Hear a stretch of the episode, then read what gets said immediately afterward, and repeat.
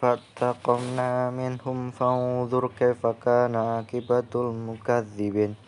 وإذ قال إبراهيم لأبيه وقومه إنني براء مما تعبدون. إلا الذي فطرني فإنه سيهدين. فجعلها كلمة باكية في عقبه لعلهم يرجعون.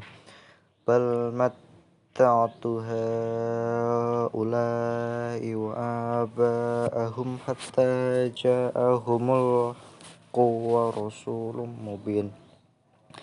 فلما جاءهم الحق قالوا هذا سحر وإنا به كافرون. وقالوا لولا نزل هذا القرآن